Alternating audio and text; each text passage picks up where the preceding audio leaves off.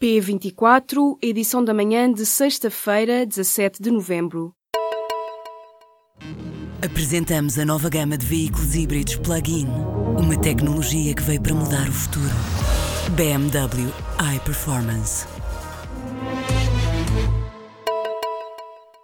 A guerra pelo lítio, metal essencial para baterias, está a desenrolar-se em tribunal em várias frentes. A Luz aos Recursos, uma empresa de Braga que detém o contrato de prospecção e pesquisa de lítio em Cepeda, Montalegre, diz que já enviou para a Direção-Geral de Energia e Geologia o pedido de exploração definitiva da concessão. Quase ao mesmo tempo, arrancou o julgamento no Tribunal de Braga da providência cautelar que foi movida à luz aos recursos pela Nova Lítio, a antiga parceira e atual adversária nesta guerra pelo lítio transmontano. Em causa está uma área de exploração de 75 mil quilómetros quadrados. A Nova Lítio, que esteve no terreno a fazer sondagens geológicas, diz que a área de exploração poderá conter um depósito de 10 milhões de toneladas de minério de óxido de lítio, com um grau de concentração de 1,2%. Estes dados justificam assim o interesse na área de exploração e ajudam a perceber a origem do litígio em que se envolveram a Luz aos Recursos e a gigante australiana Nova Lítio. Agora, a Direção-Geral de Energia e Geologia tem de avaliar se a Luz aos Recursos, a empresa com quem assinou o contrato em dezembro de 2012, tem ou não capacidade e viabilidade de avançar para uma licença de exploração. A juntar ao desfecho deste contrato, sabe-se que o Governo se prepara para implementar uma nova estratégia nacional para o lítio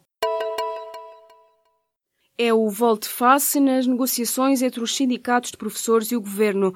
As negociações começaram na tarde desta quinta-feira, em cenário de ruptura total, e terminaram esta madrugada com um possível entendimento sobre como será feita a progressão de todos os professores. O líder da FENPROF adiantou que o governo está disponível para que a reposição salarial decorrente da progressão na carreira comece a ser feita ainda nesta legislatura. Mas em discussão ainda está o tempo de serviço dos docentes que será recuperado para efeitos de progressão. Mário Nogueira diz que ainda existe total indisponibilidade do Executivo para deixar cair o tempo de serviço integral que foi prestado. O desfecho das negociações entre os sindicatos de professores e o governo só será conhecido hoje à tarde. A nova ronda de negociações está marcada para as 5 e meia. Termina hoje o prazo para a apresentação de propostas de alteração ao Orçamento de Estado para o próximo ano. Entre as medidas de última hora acordadas entre os partidos da esquerda e o governo está um pacote negociado pelo PCP que restitui alguma liberdade de gestão às câmaras endividadas, Ainda há temas a fechar e a acordar entre os parceiros que suportam o governo socialista, mas para já algumas confirmações. O Bloco de Esquerda chegou a acordo com o governo para aumentar o subsídio por assistência de terceira pessoa em 6,40€. O PCP conseguiu que as pessoas com deficiências já reformadas e cuja incapacidade é anterior aos 55 anos possam passar a aceder a uma nova prestação social para a inclusão o PSI, acabam as cativações no INEP, Direção-Geral de Saúde, Serviço de Utilização Comum dos Hospitais e no Serviço de Intervenção nos Comportamentos Aditivos e Independências. Também há acordo com os verdes, com direito a menos dois alunos por turma nos primeiros anos dos três ciclos do ensino básico, portanto, primeiro ano, quinto e sétimo. Esta manhã, o Ministro das Finanças, Mário Centeno, está no Parlamento. O orçamento vai à votação final global na próxima semana. Origem do surto de legionela no São Francisco Xavier, em Lisboa, terá sido uma das torres de arrefecimento daquele hospital. A informação foi adiantada esta quinta-feira pela Diretora-Geral da Saúde e pelo Presidente do Instituto Ricardo Jorge, responsável pelas análises. Apesar de se ter conhecido a origem do surto da bactéria, uma parte do mistério continua por desvendar. Isto porque há quatro doentes que não estiveram sequer no hospital, mas sim apenas nas imediações. O Presidente do Instituto Ricardo Jorge já afirmou que as quatro pessoas estão a ser objeto de estudo. Tanto o responsável do Instituto como a Diretora-Geral da Saúde admitem que houve uma falha técnica. Até esta quinta-feira havia 54 casos de legionela confirmados, cinco pessoas morreram.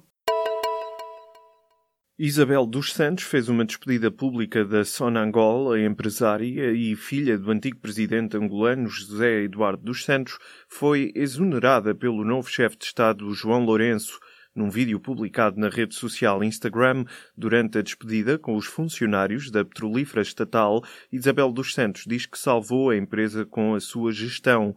A empresária sublinhou que a Sonangol viveu dias dramáticos.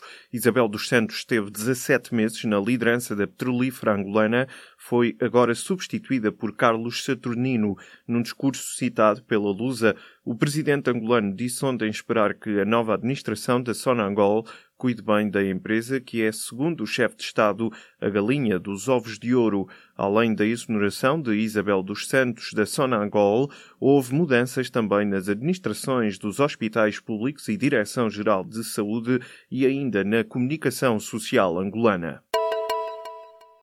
Morreu o antigo líder máximo da sociedade criminosa Cosa Nostra, a máfia siciliana.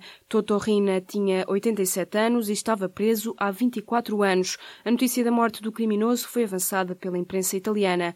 Além de ser conhecido como o chefe dos chefes, Rina era também conhecido como a Fera. Morreu esta madrugada vítima de cancro e estava em coma induzido desde a semana passada. Rina foi detido em Palermo, Itália, em 1993. Foi condenado a 26 sentenças de prisão perpétua por ter encomendado mais de uma centena de homicídios e por ter matado 40 pessoas. O líder da máfia siciliana esteve ainda por trás de uma série de explosões nas cidades italianas de Roma, Milão e Florença, que provocaram a morte a 10 pessoas. Passaram 15 anos desde que o escândalo de pedofilia atingiu a Casa Pia de Lisboa. E muito mudou. Há menos jovens acolhidos e foram encerrados lados. Só nos últimos 18 meses a Casa Pia fechou duas residências de acolhimento. Mas há a garantia por parte da instituição de que quando uma casa fecha, nenhuma criança fica sem acolhimento. Ainda assim, para quem vive nestas casas, a redistribuição cria instabilidade. Em 2002, a instituição tinha 30 lares num total de 635 crianças e jovens em perigo acolhidas. Hoje tem 10 residências de acolhimento, 7 apartamentos de autonomia para jovens mais velhos e 3 respostas mais especializadas com capacidade para acolherem 215 crianças e jovens.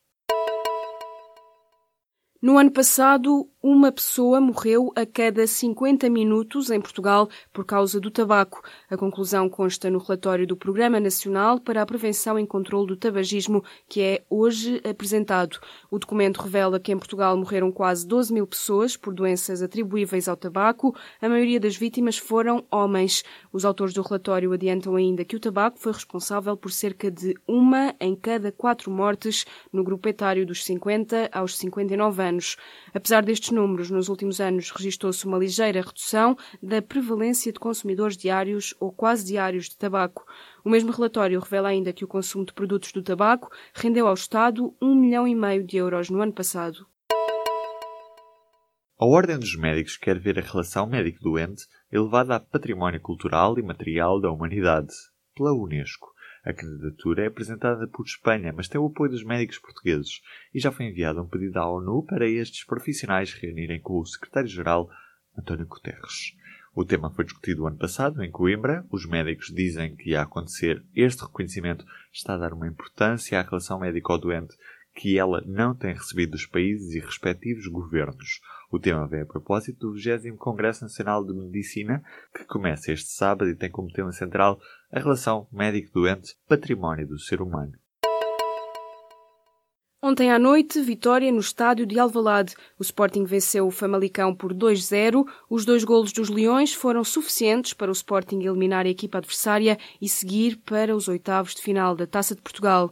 Sebastián Coates e Bas Dost assinaram os dois golos, ambos com assistência de Bruno Fernandes. Ainda foi marcado um penalti a favor do Famalicão, mas Rui Patrício defendeu o remate. Apesar de o Sporting ter dominado a partida, o quinto classificado na segunda liga não se mostrou intimidado em Alvalade. Agora, os Leões jogam a sua continuidade na Liga dos Campeões na próxima semana, frente ao Olympiacos.